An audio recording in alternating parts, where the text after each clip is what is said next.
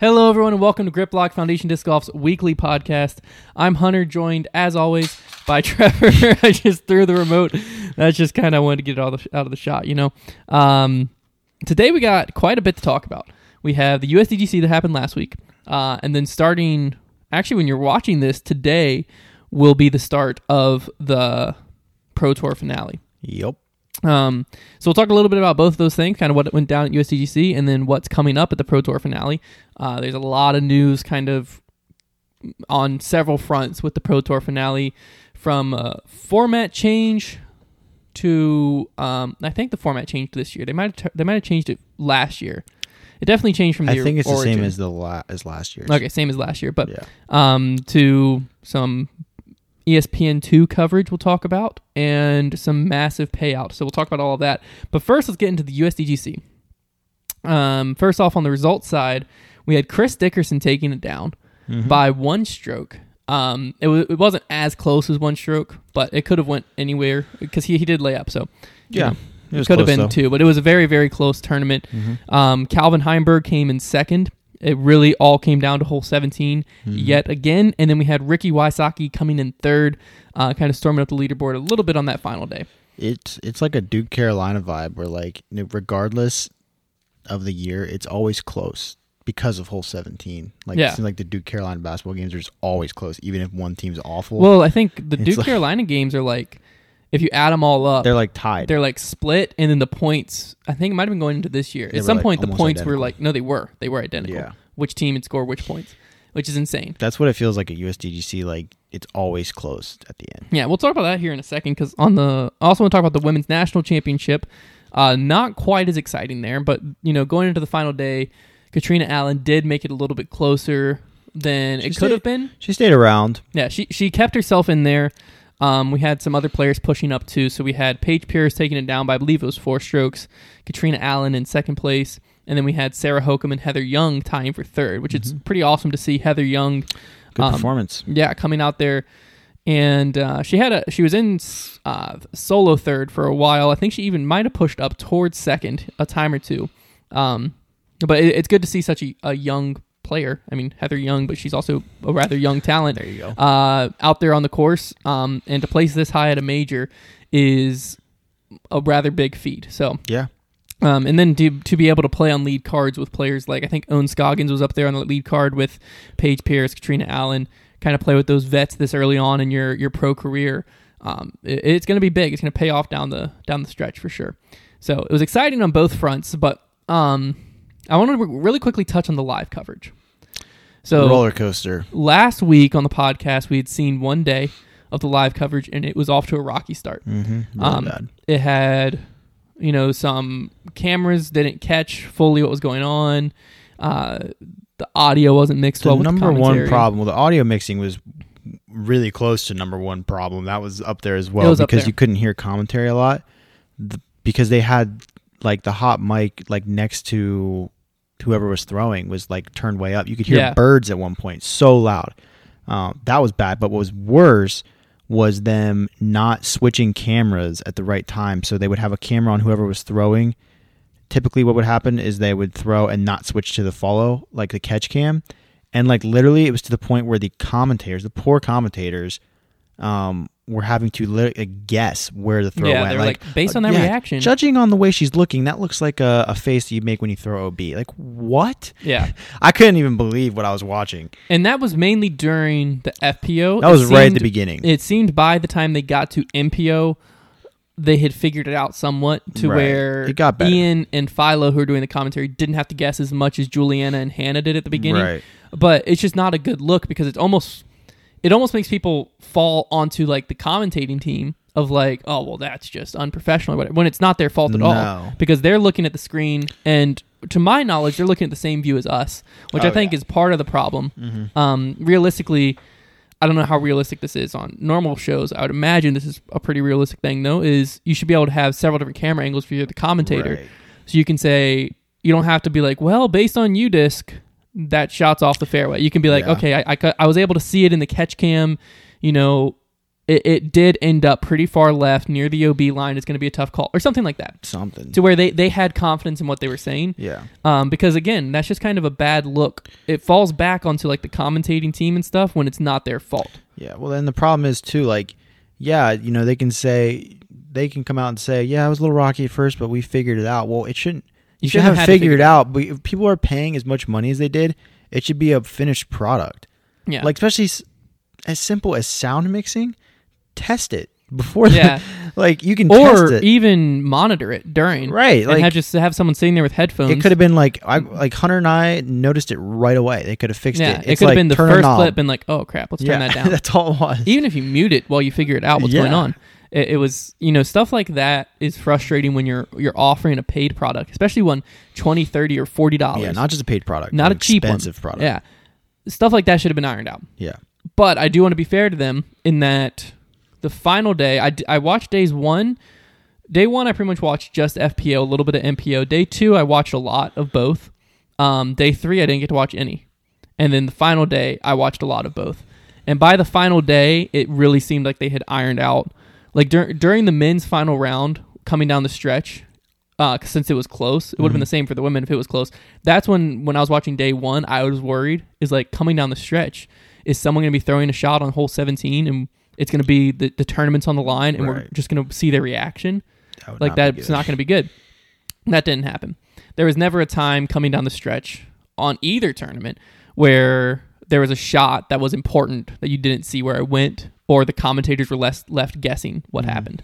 Yeah. Now there was some where it's like, oh, I don't know, Jamie, or I just said Jamie. I don't know, Ian. That's pretty close to the OB line, but that's not a unprofessional thing to say or Yeah. unprofessional look because it's like, oh, well, yeah, that, that is pretty close. We'll have to see when we get up there.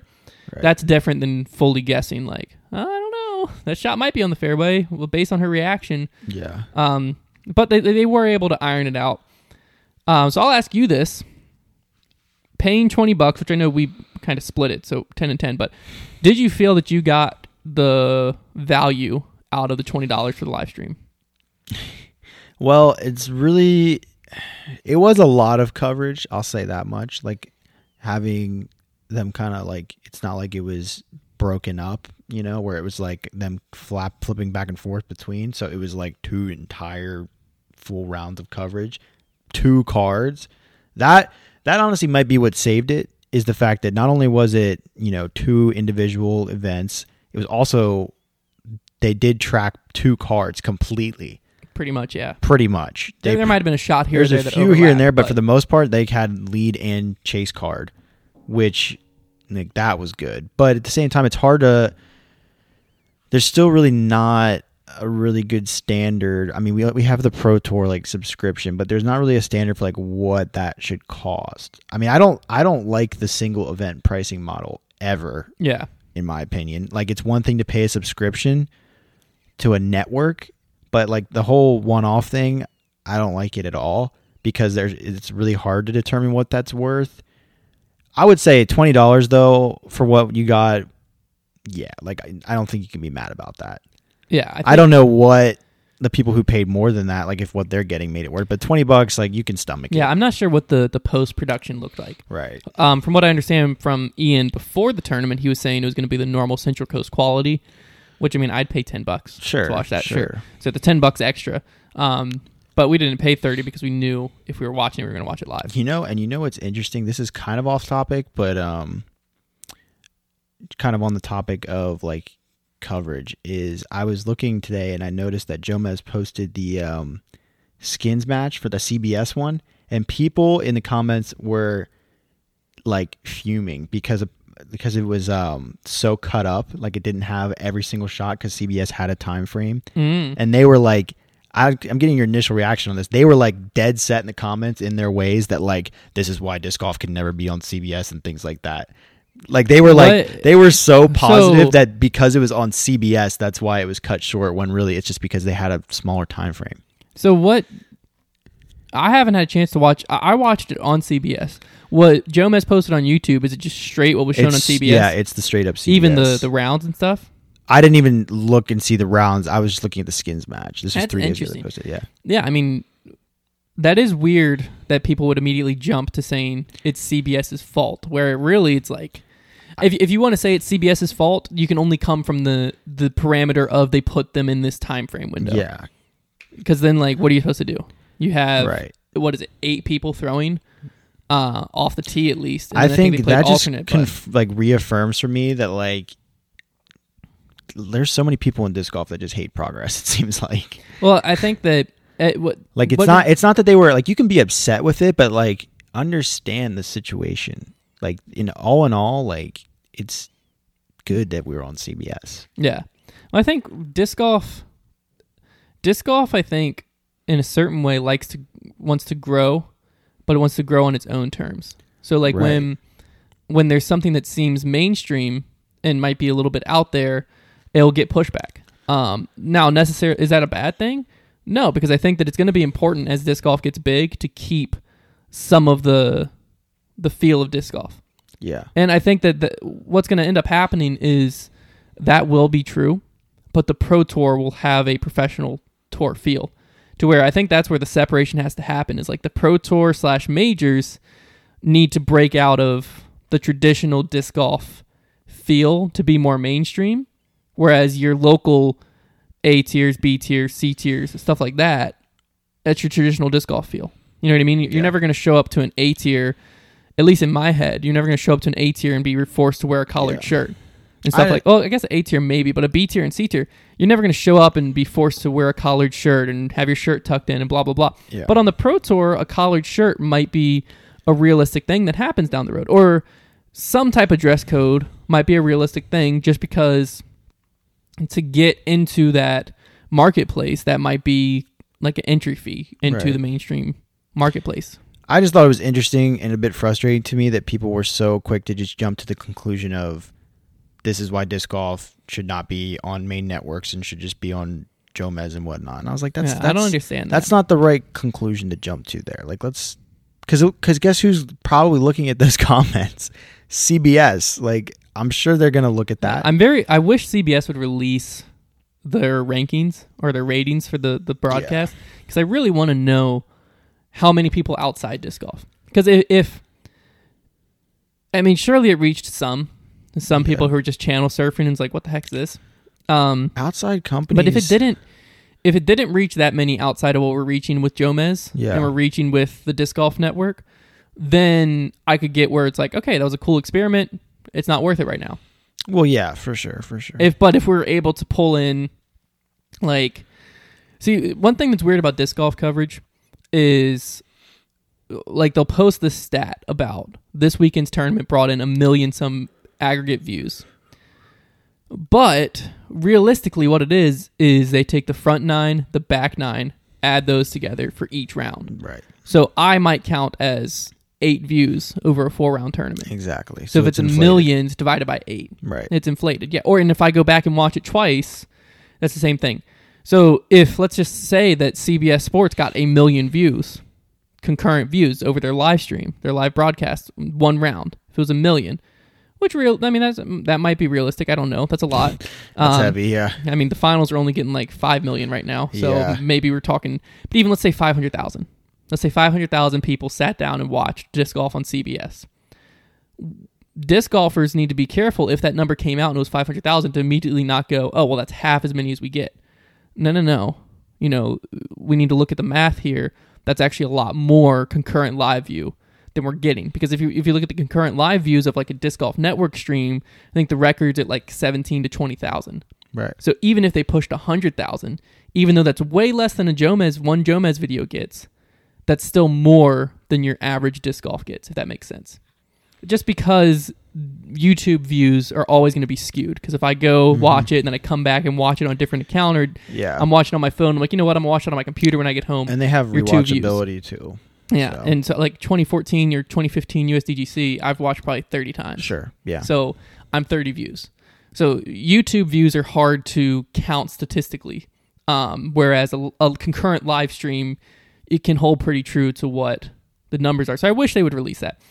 Um, but all that back to the USDGC live coverage. Uh, I think part of what made it worth the twenty dollars for me was just the tournament itself, it coming down the wire. yeah. Because at the end of the day, we can talk about you know the graphics being a little outdated. We can talk about the jump, the cuts being a little bit whatever. We can talk about the audio, whatever. At at the end of the day, I got to see the tournament. I got to see the discs fly, and I got twenty dollars worth out of, worth of entertainment out of watching Chris Dickerson and Calvin Heinberg battle it out. Mm-hmm. You know what I mean? I, I got twenty bucks worth of entertainment out of that. Um, so at the end of the day, I'm happy. I, I think that a lot of people who paid to watch it are going to be happy as well. If you didn't pay to watch it, you know, you'll be happy in two weeks when you get to watch it for free. Sure. Um, but it, I do agree. I think that the pay per tournament model d- d- doesn't belong here.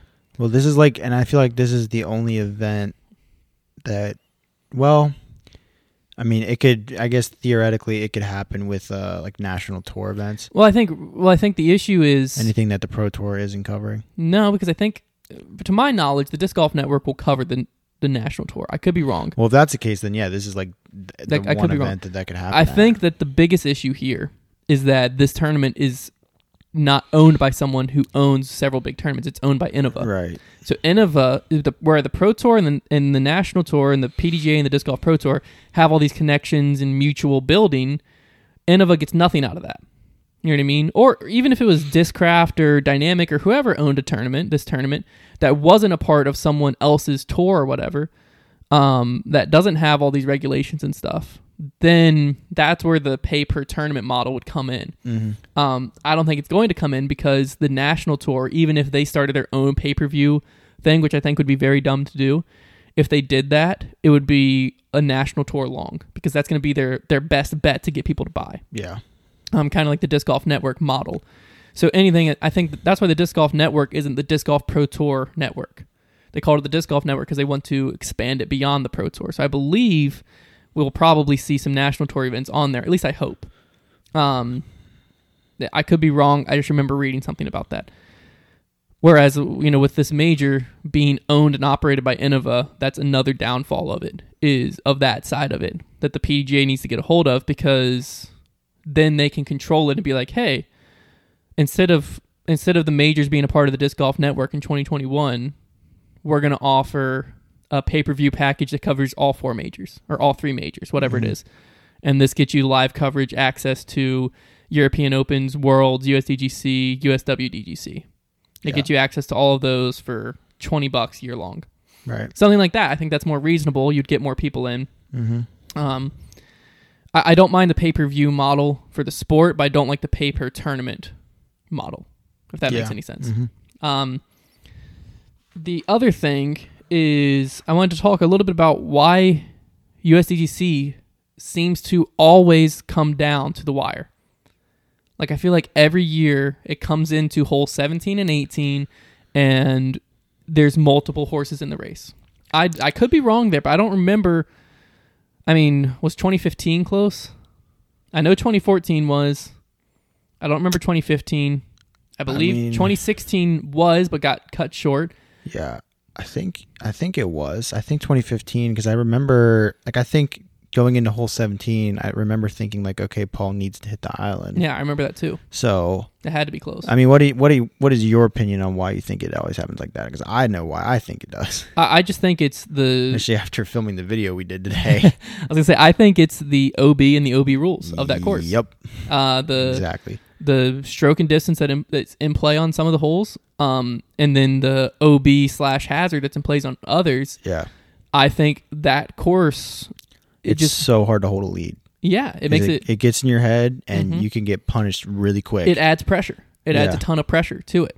Um, so I mean, the video we just shot today is coming out on Saturday. We won't give away who won, but we basically called it the USDGC Hole 17 Challenge, and the idea was you go to a tee, and you have to throw your drive until you're inside the circle. right. Uh, we went to a pitch and putt course, obviously.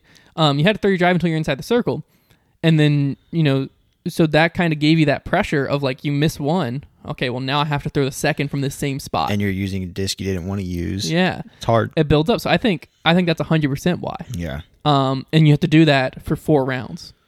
So each round it builds It's a- and builds, it's such a good event. It is and just that's why you see a player like AB come out 13 down. thirteen down, torch it, and the next round the pressure. I mean, maybe stuff just kind of didn't go his way, but you could say the pressure got to him. Sure. Uh, oh, I because believe it did. Yeah. I mean, what else? What else are you going to attribute it to? Uh, maybe stuff just wasn't going his way. He spit outs. I don't know, but the pressure got to him somehow Yeah. to where stuff just didn't happen. And the course, that's just how that course is designed and lays out. And I think Yeah. that's something that other tournaments should be looking at. Of maybe not to the scale of USDGC. Well, and yeah, and the thing is too about the USTGC, like in Winthrop, is not only is there a lot of OB, but it's you can play safe, but for one, it entices you to play aggressive. Yeah, the OT, the OTB, the OB strategically placed. But and it's also even if you're trying to play safe, the OB is still hard. yeah, that's what I'm saying. It, it's strategically placed Right. It's very good. to where it baits you in to the aggressive play. It sometimes almost gets you into a more open area, but then you have to throw farther to get to that open area. Mm-hmm. Right. So when you're laying up, a lot of times it's tighter. Yeah. A- a- It, makes every you have to think through every single shot, and Yeah. that's what causes this tournament to be exciting. So I think that this is this is something that other events need to look at. Need to look at how can we take some of these elements and I do think that a big part of it on the pro tour, national tour and major level is stroke and distance. Mhm. I'm not saying that for A tiers, B tiers, C tiers, but I do think that the PDGA should come out with some type of rules exemption for elite series and up tours or elite series and up events, so national tours, pro tours, majors, where they can use stroke and distance. Yeah. Because I just think that that would go a long way in making the game more entertaining. Maybe not to the players, but to the fans. Mhm. And at the end of the day, that's what the pro tour, national tour, that's what they need. They need the fans to be more engaged. And I think that would make tournaments down the stretch more exciting because now it could take an easy par three with stroke and distance. Like hole 17, normal OB rules, super easy par three. Sure. Even normal island rules where you have to go to a drop zone after the first, Yeah. easy hole. Because you're realistic, realistically, you would be taking a two, three, four Yeah. on that hole. But as soon as they add the stroke and distance where you have to re tee, and when you're on the island, if you miss the putt, you have to re putt, It's terrifying. it's terrifying and it builds up. So we saw Calvin miss the island once, get onto the island on his second, miss the putt on the island, get a really unfortunate roll away, and have to re putt that ended up losing him the tournament. To where Chris just had to step up and put it on the island. Yeah. Um, and, and you know that's the type of stuff where even when Chris is walking up, you know he can miss the island once and still win, but it's not over. Like this is far from over, and so it keeps the the viewer engaged because at a normal event going into hole 17, if you have a two or three stroke lead, and the guys in the clubhouse, and you know you have a 250 foot hole, and then a par four coming up, you're like it's over, Yeah. it's easy. But at the USDGC, because of the rules, it's not. It's- they do it well. Yeah, it's super well ran event. The OB, I know there's a lot of comments about how much people hate it because it's visually confusing. It's you know if you have to add that much OB, it was a bad design course. All of that stuff. Uh, to me, I think the the way the OB is shaped and shapes the fairways is the design of the course. Yeah, I agree. So like, if you it- play that course without ropes, it stinks. well, yeah, I think that's what people are saying. Is the course without rope stinks, so the course stinks. No. But I That's- think I think that- the course was made that way. Yeah, the course was designed with ropes in mind. Yeah. Um, I wouldn't suggest a local course do that. Like I wouldn't suggest Falling Creek just go throw up a bunch of ropes. But if pros are coming to Honestly- town, if pros are coming to town, Yeah. like hole two, That's imagine what I'm hole saying. two I making wouldn't all hate it. that grass on the right and left OB. I like having a challenge, so like I don't, I wouldn't mind if they. well, I'm throw saying up for ropes. casual play, th- there's no Well, point. then if there's ropes, just say we're not playing. Well, the that's where I'm ropes. saying that the the pro the elite series Yeah, needs to separate itself from the casual. yeah, Right now, it's kind of blended together a little bit. The rules we're all playing by the same rules. Mhm. we shouldn't really be to me there should be some exceptions for the elite series because you don't want a rec player to come to his first tournament and stroke and distance be in effect yeah. No, and he steps up to hole one that's and true. that- Pace of that's just- play, pace of play would be awful. yeah it- that, and, it- and he might never play a tournament again Right. you don't want that but you also don't want paul stepping up being the number one or if you want to argue calvin or eagle whoever you think's the number one player in the world right now you don't want them stepping up to a course and it's like well You throw a shot OB and you're You throw a pin shot- high putting for par. Yeah. Yeah, that's no good. Or even, you know, crush a shot, crush a second shot, and it was for Eagle, and now when obese, you have a tap in birdie. Like, you, you- players are thinking that way. Mm-hmm. Paul, hole 17 at Idlewild, literally throws his shot. Uh, if you don't know what hole 17 at Idlewild is, it's a par four, but it's reachable, attackable. He throws a super aggressive line, hoping to f- soar over the green. yeah, Like that's his play. He wants to go OB over the green. If he hits a tree and drops, great. But if not, he goes OB over the green and has a tap in birdie Yeah. because he's like, I just gamed this hole. Like this is easy. Mm-hmm. That makes no sense. If he does like because that hole with stroke and distance now becomes way harder. Now Yeah. everyone's having to lay up and be strategic versus all right, I'm gonna just crush this. If I go OB past the green, I got a birdie. Yep. I don't like that. I think the game needs to figure out ways to add it without it without it pushing too far. And I, I understand where people are coming from because I think that if if I as a TD ran an event for players of my skill level with those those ropes, it would be horrible and it'd be a horrible course design. But that course is designed specifically to challenge the best of the best. Mm-hmm. And I think it does an amazing job at that. Yeah. Um, so before we get into the Pro Tour finale, uh, it's time for Trevor's trivia. Perfect Uh, timing. yeah, if you're new here, basically it's a newer segment where Trevor has a few questions each week on theme with what's coming up and asks them to me and also to you guys. So if you're listening, um, you can try to play along. You can either tweet at us or just you know message us on Instagram, or if you're watching on YouTube, you can comment down below what you think these answers are. Keep track of your score and see if you can beat me, which up to this point you probably have. Yeah. Um. So we're going Pro Tour themed, and the Pro Tour hasn't been around super long, 2016. So not a lot of history. So you shouldn't have to reach too far back for these. I've been an avid disc golf fan since the Pro Tour started, So so, you I should have feel a- like I got you a should good have a chance pretty here. good shot. You could go three for three. One of these is pretty tricky. All right, let's see this. This first one's pretty tricky too, to be honest. All right, so there are 12 events scheduled for next year's Pro Tour. How many events were on the first Pro Tour schedule in 2016? Bonus points if you could name them, but that would be remarkable. I'm not naming them. I um, have them pulled up. man, because the the year it opened, they also had the World Tour going on, and so the tour schedule was a mess. They had the World Tour going on the second year too, 2017. But I'm just saying, the first year was the inaugural year of the Pro Tour and the World Tour. So like La Mirada was a World Tour event, and then you had Memorial, which I think was a national tour. Yeah, yeah, it wasn't a Pro Tour yet. So I'm gonna say, I'm gonna go with six. Wow, gonna go six He events. Nails it. The only reason I said that is because I, in my head, I feel like the Pro Tour and the National Tour have flipped spots, and so the National Tour has six events this that was year. remarkable. It was the Vibram Open, the Silver Cup, Majestic, Ledgestone, Green Mountain, and the Championship. I would have guessed three. I would have guessed. I knew Vibram MVP Open now, but Vibram, uh, Ledgestone, and the Tour Championship. That was impressive. Those have been the only three I would have guessed. that was very impressive. I didn't All actually right. know the answer. It was kind of a shot in the dark, but it worked It out. worked.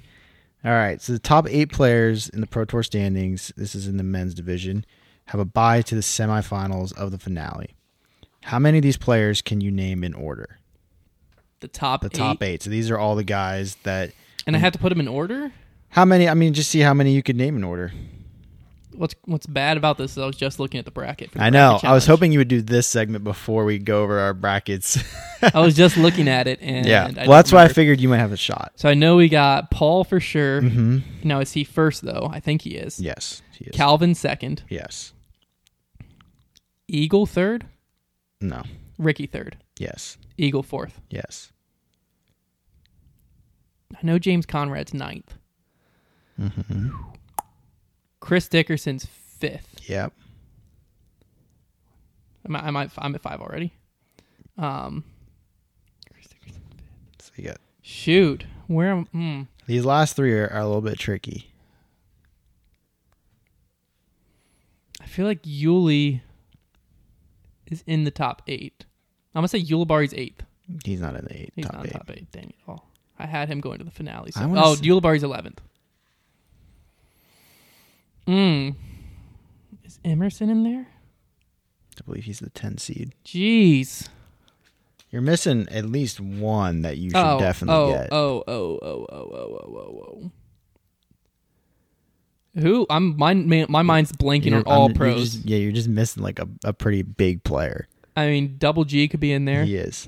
He's number eight. He's eight. Yeah. Simon could be in there. No, Dang, who am I missing? Simon's actually. It's you're missing the seven, the six and seven. Six guy. and seven speed. speed. Yeah. Six and seven seed. six is kind of surprising. Seven is a guy who I would think would be actually be higher on the list.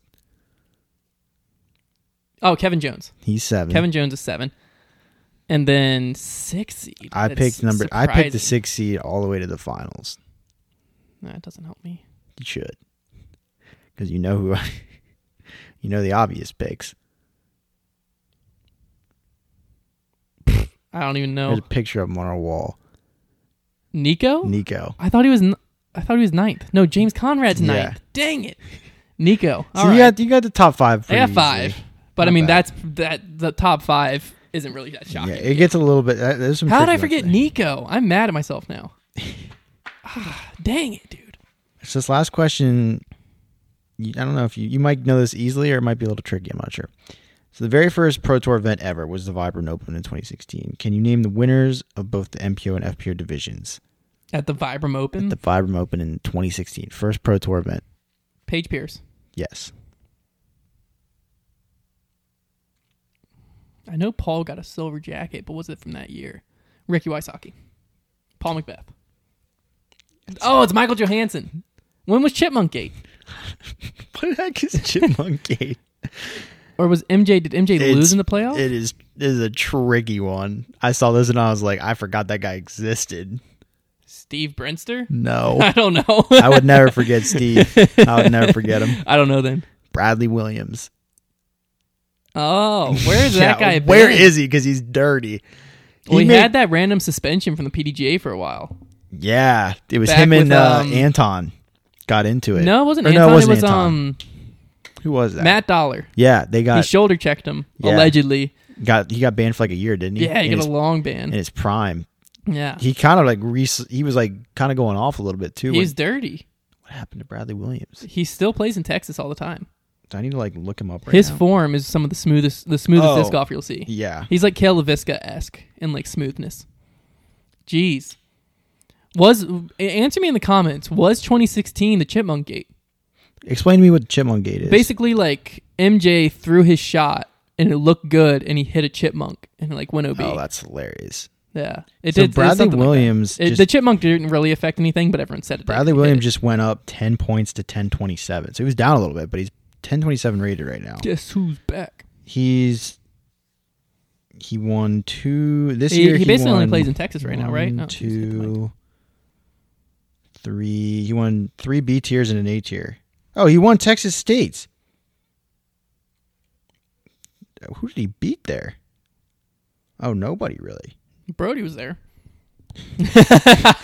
I'm just saying, I only like said that Texas 'cause you States said is like a national tour next some- year, but next- it was the same weekend as Jonesboro. right. This Oh, year, so, that's so why. no one no one traveled to it. Okay, Um, so for this next part, um, I actually am not gonna be able to pull up my bracket, so we're gonna have to base it all off of your bracket. okay. We're gonna do our bracket challenge. So we're gonna fill out our bracket. Um, if you haven't already, go to UDisc, uh, the app on your phone, or maybe just UDisc Live. It might be on the computer too. Probably. It's probably not. Um, but you can go on UDisc and there's the Bushnell bracket challenge where you can have a chance to win a rangefinder. Um, but basically, you fill out the bracket and MPO Yeah. and FPO Mm-hmm. uh, for the the Pro Tour finale. So we're gonna show tell our picks for each round.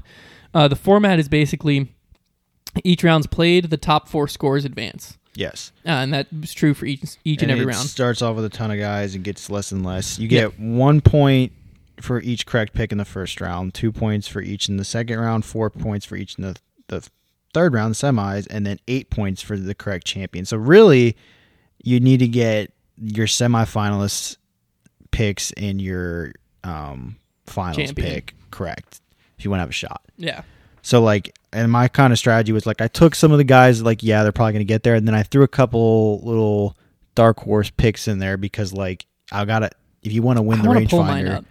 if you want All to right. win the rangefinder, you got to be a little bit different. and Hope you get lucky. Like you're not gonna just pick the top four guys and. I was tie able to everybody pull else. mine up without. I thought they would mess up the screen. I Okay. didn't mess it up. Well, All right, so I got mine pulled up. You want to go through yours first? yeah. So who's the first? The first four coming out of your first round. I have the 17 seed Austin Hannum, Mm-hmm. the 19 seed Jeremy Colling, Okay. the 23 seed Andrew Presnell, Mm-hmm. and the 24 seed Anthony Barella. Nice. So for me, I also have the 17th seed in Austin Hannum. Okay. Um, but after that, I got no one else you have. wow. So I'm going straight to the 20th seed with Thomas Gilbert. Okay. Um, it's a little bit of a an iffy pick. Uh, I don't really know if he's played. He he played at USDGC. He didn't do too hot, but I don't know. I just picked him. Uh, sure. Twenty first, I'm picking someone based on a, some hot play coming down the stretch, which is Ezra Adderhold. Yeah, played well. Yeah. UCC. Don't know how well he'll do at Hornets Nest, but I'm feeling it. And then I agreed with you on Presnell, Okay. Andrew Presnell. So those are my four going in. I'll go ahead and roll right into the next round. So the next round, we get some some bigger names into here in the quarterfinals. Uh, I got James Conrad, the ninth seed, going advancing. Emerson Keith, the tenth seed, advancing. I do have Ulibarri, the twelfth seed, advancing.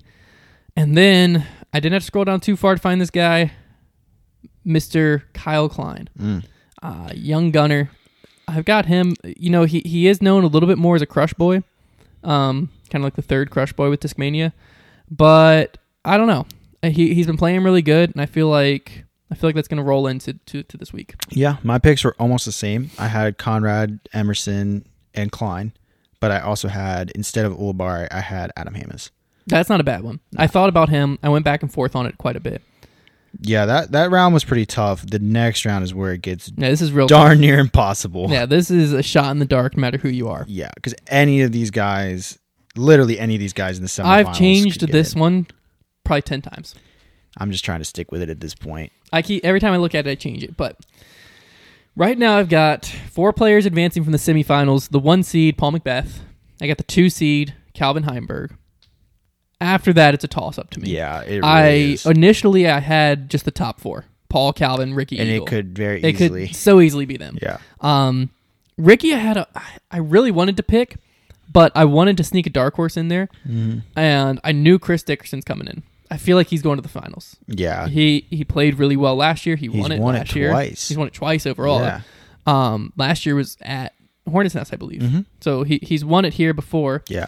Um, so I picked him, and then you know I was thinking about it being Paul, Calvin, Ricky, Chris, but instead I decided to just try to get some points, and I went with Emerson Keith. Right, I scrolled down the list a little bit. Emerson Keith. The only reason I picked been him cold.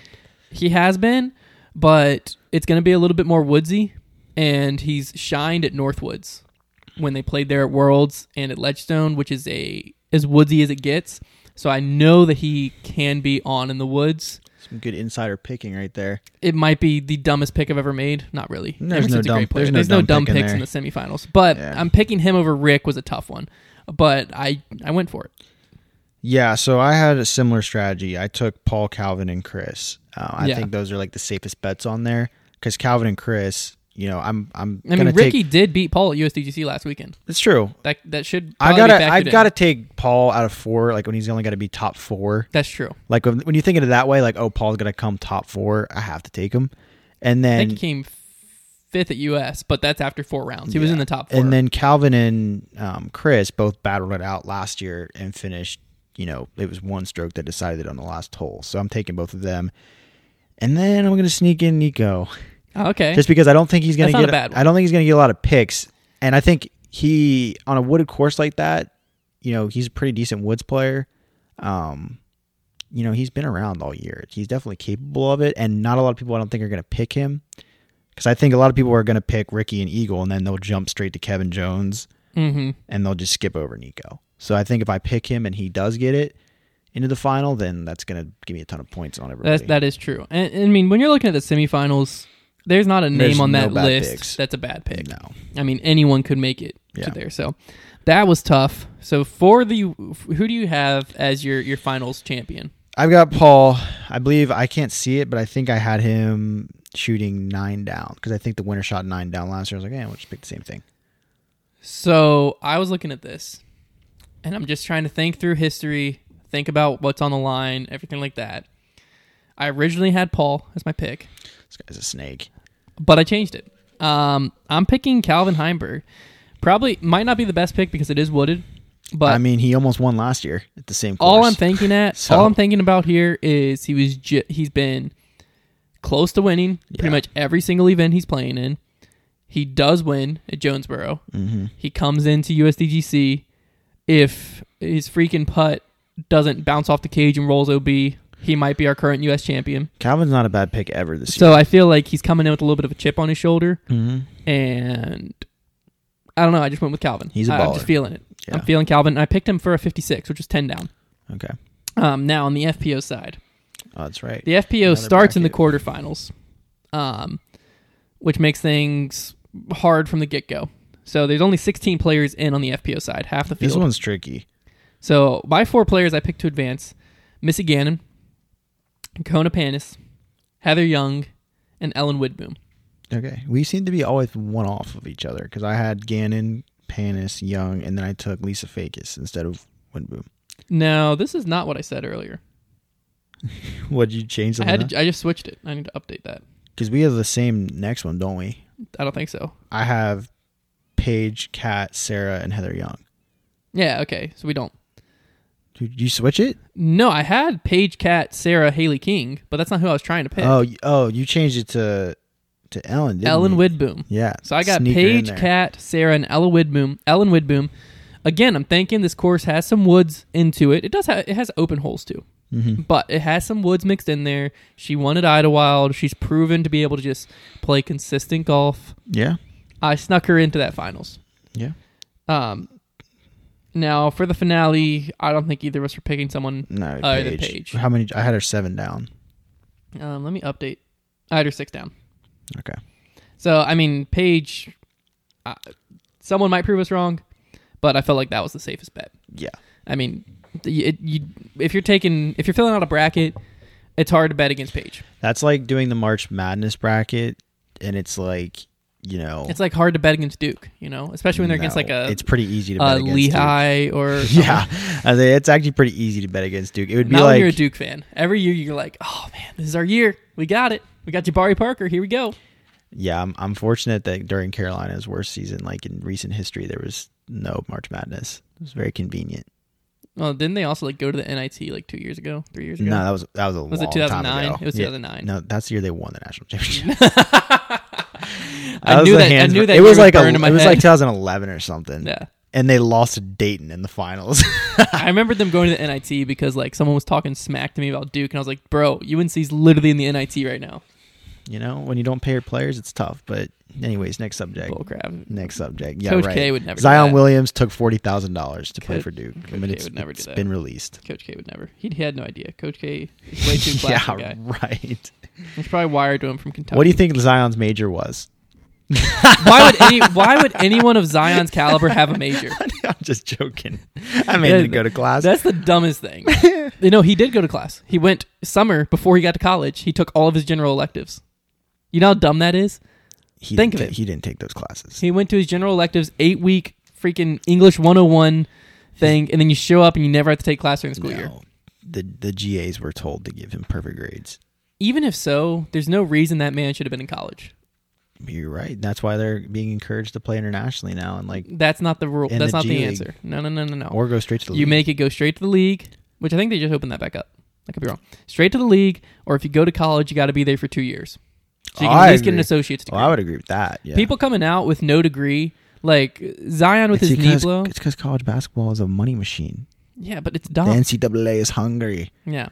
Well, then the players should be getting cuts of that, Well, they can now, kind of. kind of, in a roundabout way. Yeah, a little bit. Enough, just enough that we can get NCAA football games again. That's all that matters. That's all I ever cared about. Um, so let's talk a little bit about the Pro Tour finale. Um, the first and foremost, I want to talk about it being on E ESPN two Woohoo! because to me this, and I could be wrong here, but I feel like this is a slightly bigger deal than disc golf being on CBS Sports. Yeah, it's like a it's a more available network. E ESPN two I feel like if you have like satellite at all or access to it, it you have E ESPN two. typically. Yeah, Whereas CBS Sports is a little bit harder More- to A get. little more obscure. Yeah, Um, they haven't announced the official broadcast dates. Jeff that's the question. Well, Jeff Springs was talking about it being around the week before or the week of Thanksgiving. Well, yeah, the thing about the CBS coverage was it was in like just about prime time.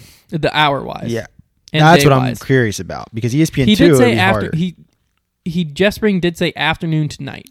well, the thing is, there won't be E ESPN ESPN two Well, won't have. Uh, They might be Thanksgiving competing with college basketball. College basketball's supposed to start up in November, Day. Duke's first game is November twenty fifth, so which they- that's right around it's Thanksgiving. it's going to be close. E ESPN. That's what the only thing I could think of them competing. It also well, I mean E ESPN two doesn't cover football, but if it's on the same time as a big football game, might compete with that. Like if if with. yeah, you know Fox or whatever is That's covering true. a football game.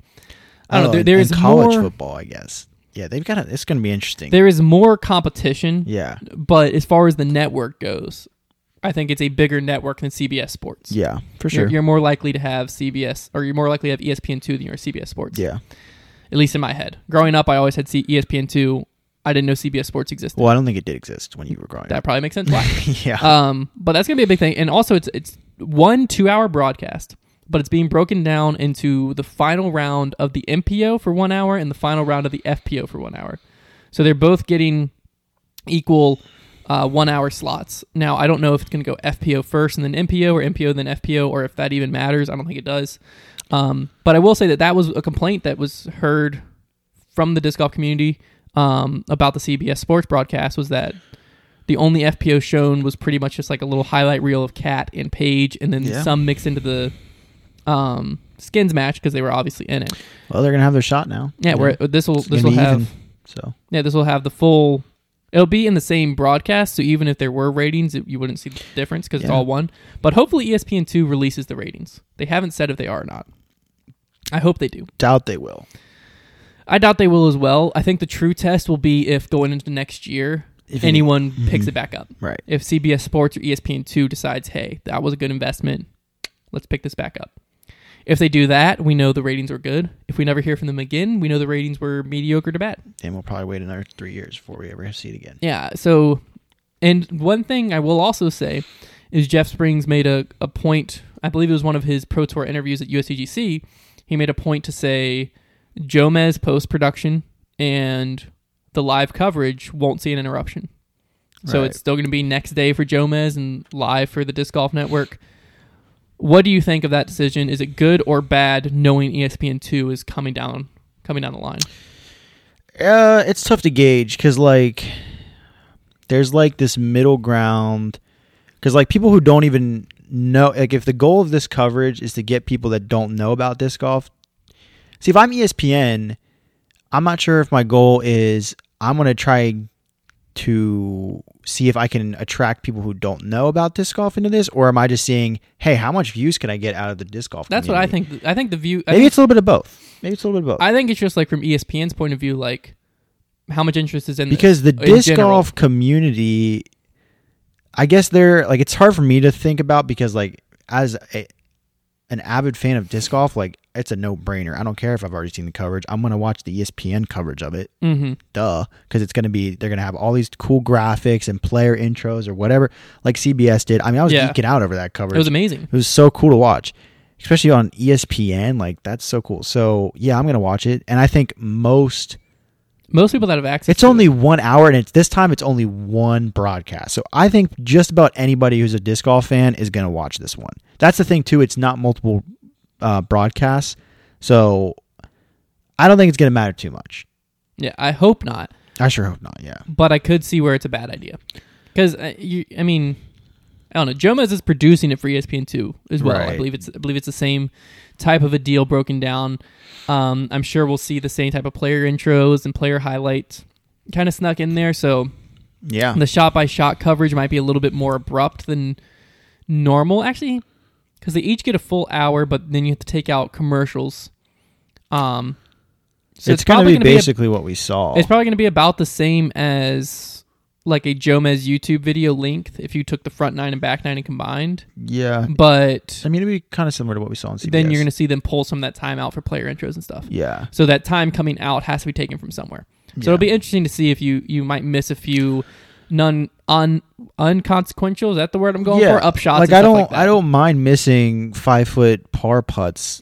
Like Or uh, frankly, a- a hundred foot wide open just lay up to ten feet. right? Like that's that's fine. As long as it's you know, and they aren't gonna. If there's an ace or something, you're obviously not gonna miss that. Yeah. Because like if live coverage, that's what you're risking. If you have these like extended player interviews and stuff like that, Mm. you're risking something crazy happening and having to go back. Post produced, you know what happened, and you can plan and schedule it around it to where you're you're never missing something important.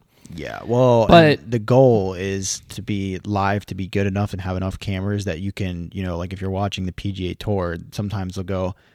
And if you heard that roar, this is what just happened on hole 17 just a few minutes ago, and they'll just play the clip. 'Cause Yeah. they had it filmed. They just need to cut back to it, Yeah, and, and that's fine. yeah, so we'll we'll uh, I'm expecting an insanely good quality broadcast. You know, Jomez is legit.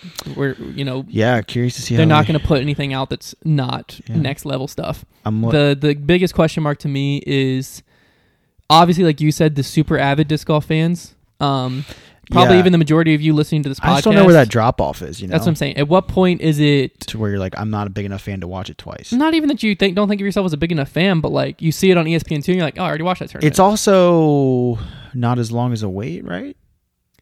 to November. It's about a month. And last time wasn't it like August to October, Uh, or not no, it August was, to uh, October, it or was what? June. It was June to August. June to August. June to August. So a month and a half. So It's a little bit shorter. Yeah, a week or two shorter. I don't know. Um, I, I think that it will Lots be of men more. here, though. I think from the disc golf community, Ooh. this idea will be better received. Here's the thing, though, too. The season's over, so people will be starved for disc golf content a month. that is true. so that might be where they get it back. People that might. That's probably true. I didn't think about that. That is probably true. Um, but I, I do think that the the whole idea behind this broadcast and the whole way they're presenting it will be better received from the disc golf community.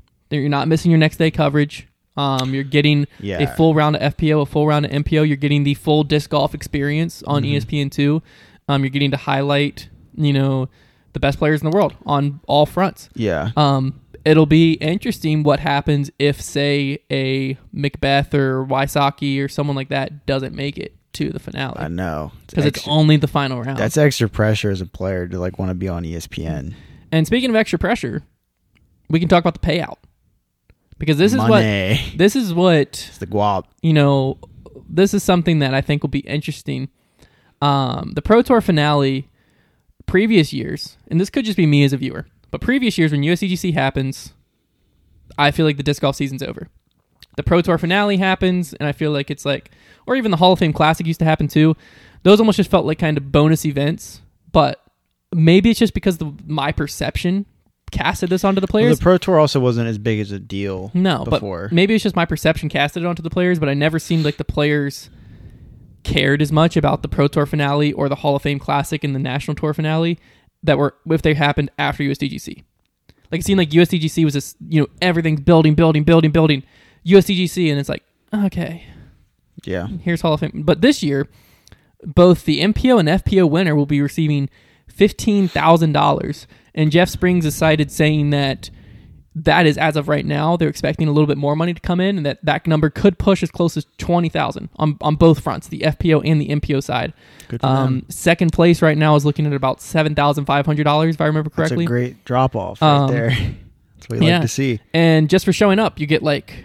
I think 700 bucks for MPO and 900 for FPO because of the field size Because being you different. qualified. I mean, yeah. Yeah. So you, you, you qualified, you made it, you got your money. Cover your travel fees. It's- Good stuff. Pretty awesome to Yeah. see. Um, and it's also going to be pretty awesome to see on E ESPN two The fact the whoever wins MPO and FPO be presented with hopefully a big check that says fifteen thousand dollars, so that you know, sure, it's not golf level or something like that. Yeah, not 1.6 million, but you know, But I mean, still, like it's a lot of money. if It's you're not like watching- laughable, you know. That's what I'm saying. If you're Yeah. watching and someone's handed a big check that has five thousand dollars written on it, Yeah. you're like, oh, yeah, 15 I grand. knew is this good- wasn't a That's sport. good money. Yeah, You see fifteen or twenty grand on a big check, you're like, wow, I didn't know disc golf had that kind yeah, of money. and the fact that they could throw that money together in a shortened season with all these curveballs, no spectators, things like that. It. I'm thinking next year we're gonna see Pro Tour finale be at like 30k or more. That'd be amazing. Like, But I, I I'm think they can interested- do even more. I'm interested to see what kind of pressure that adds and if it's noticeable as a viewer. Because now we'll find out. now each putt might really be worth seven That's thousand what we're gonna dollars. see the robotic players like Heimberg and Dickerson dominate. Let me fact check myself on that Those dudes second don't even place care. because I know seventy five. that sounds right to me. It sounds right to me as well. I just want to fact check myself so that you guys. I'm surprised don't have to that they at home. finally, because I remember thinking they did the 50% drop off, which is like what I we want. It's right here. Yeah, so they both go 15,000 down to 7,500, down to 3,800, down to 2,500, down to 1,500. The quarterfinals on MPO side's 1,100, and the quarterfinals on FPO is 900, but that's only because that's the FPO's first round. Right. So that's like you show up, you get 900 That's such a bucks. good pay scale. That's like the best one I've ever seen. And then 700 is if MPO you show up. yeah, And I did see I did see some comments online that were upset because they're even. Because it's 15,000 15,000. And to those comments I just want to point out one thing, which is the fact that this is the finale. This isn't a tournament players are paying into. Mm-hmm. Um, it's not like the added cash has to be broken here perfectly. Like you know, because there's only 16 FPO players, 32 MPO. This is the Pro Tour finale. So this they is like can your do whatever reward they want. Yeah. first off, yes. Secondly, this is your reward. So this is your you played all year. Congratulations, you know, first off just for being in the top 32 or the top 16, you get 700 or 900 dollars respectively, and then you're playing for up to this much. So this is this is basically their bonuses. They're earning their bonuses here. So, you know, I can understand where people are coming from of like it's half the field size, you know, why? But you have to look at it from the fact that this is the finale. This is it. You know, so this is all this added cash is being poured in. Um, and I also want to mention that on the MPO side, this ties if it stays at fifteen thousand, ties the highest payout ever, which was two thousand seven USDGC. I think so. Whatever it was, we saw Jonathan Poole and someone else ride up on Harleys and dump it out of their backpacks onto the Amazing. table. If you didn't know that video exists, it does, and you can find it in an Ulti World article. I didn't know it existed. Pretty amazing. On the FPO side, this is the highest payout by nearly ten grand to an FPO winner. It's pretty cool. Yeah, it's pretty cool. Hmm. Uh, yeah, it's just pretty cool. That's mediocre. It's freaking awesome, dude. Like, I mean, this is some serious money that we're finally seeing. And part of the reason is because of the breakdown. Because if the breakdown didn't go 15 Yeah. to The 7,500, breakdown is the one we were looking for. if that if the breakdown wasn't like this, the first place wouldn't be getting $15,000. No. And that's the thing too. is That's what we I've been should really saying should this- draw from that. It's like you know, yeah, the the payouts are even. You say what you want about it, but what we should be looking at is the fact that they finally broke down a purse the right way. Well, also you should be looking at well yeah that but like there if it comes down to one stroke there's going to be putts worth seven thousand five hundred dollars That's awesome. that's never happened in disc golf Yeah. a putt has been worth like a grand yeah, fifteen hundred dollars. You might be staring down a putt for the win, but also knowing this is for seven thousand five hundred yeah, dollars. and then the next drop off is pretty huge too. yeah, for that's like three thousand seven hundred dollars. It's almost and half again. Yeah, good math. Thanks. Put you on the spot. but yeah, like then you're again, you're like, this is as much as I, this putt could earn me as much as winning a whole tournament Mm-hmm. in one putt. yeah, Versus, okay, you know, yeah, I dropped from five grand to four grand. it's very FedEx Cup e. You yeah know? i and this is the type of thing that you know people have said many times i see people complaining about disc golf needs more money in it the first step i don't think is for disc golf to get more money it's for disc golf to break down the payout correctly yep. to where the money that we have in players literally could if it's broken down based on the PGA pay scale which again this is one of the things where we can pick and choose what we take from golf this is one of the good things golf has going on is the way they break down their pay scale because the the breakdown of second place getting about half what first place gets creates more excitement it's going to Mm-hmm. um, but regardless, if you change the way the pay scale is broken down, the winner of each of these events could literally be getting twice the amount of money that they normally get. Yeah, To instead of getting thirty five hundred dollars, they could be getting seven grand we could we get players making six figures in winnings, with the zero dollars added to what we already have right, Right. now in the sport. and that's what we want. We want guys that can like make livings off of winnings. Well, that's my thing too. Is that's like enticing. disc golf. Yes, we need more outside money and outside sponsors that's going to help the sport grow and help all these purses and whatever. But we also have to be smart with the money that we do have. Mm-hmm. and the money that we do have, you know, I think that sponsors might be more enticed if they see players winning more money at these events because that just adds more validity to it, Right. and it also adds more pressure as a player. Yeah. Uh, so as we kind of close out the show, we're gonna head into the final segment, which is make that call. My phone died, so I have to click on my computer to get that to happen. But make that call. Um, this is an interesting one. Okay. I had to I had to do some I did a Google search, found the article that cited this, thought there's no way that's true. That must be an old PDGA rule. Great. Relooked it back up in the PDGA and as far as I know, this is still true. Okay. So, I'm going to give you a scenario here. Player A tees off on your card. There is a shot that lands about 2 feet shy of the OB line. The card approaches his lie. Player A picks up his lie and moves it a foot and a half closer to the OB line, which gives him a much more favorable lie. Before the card says anything, he throws and parks the upshot for birdie.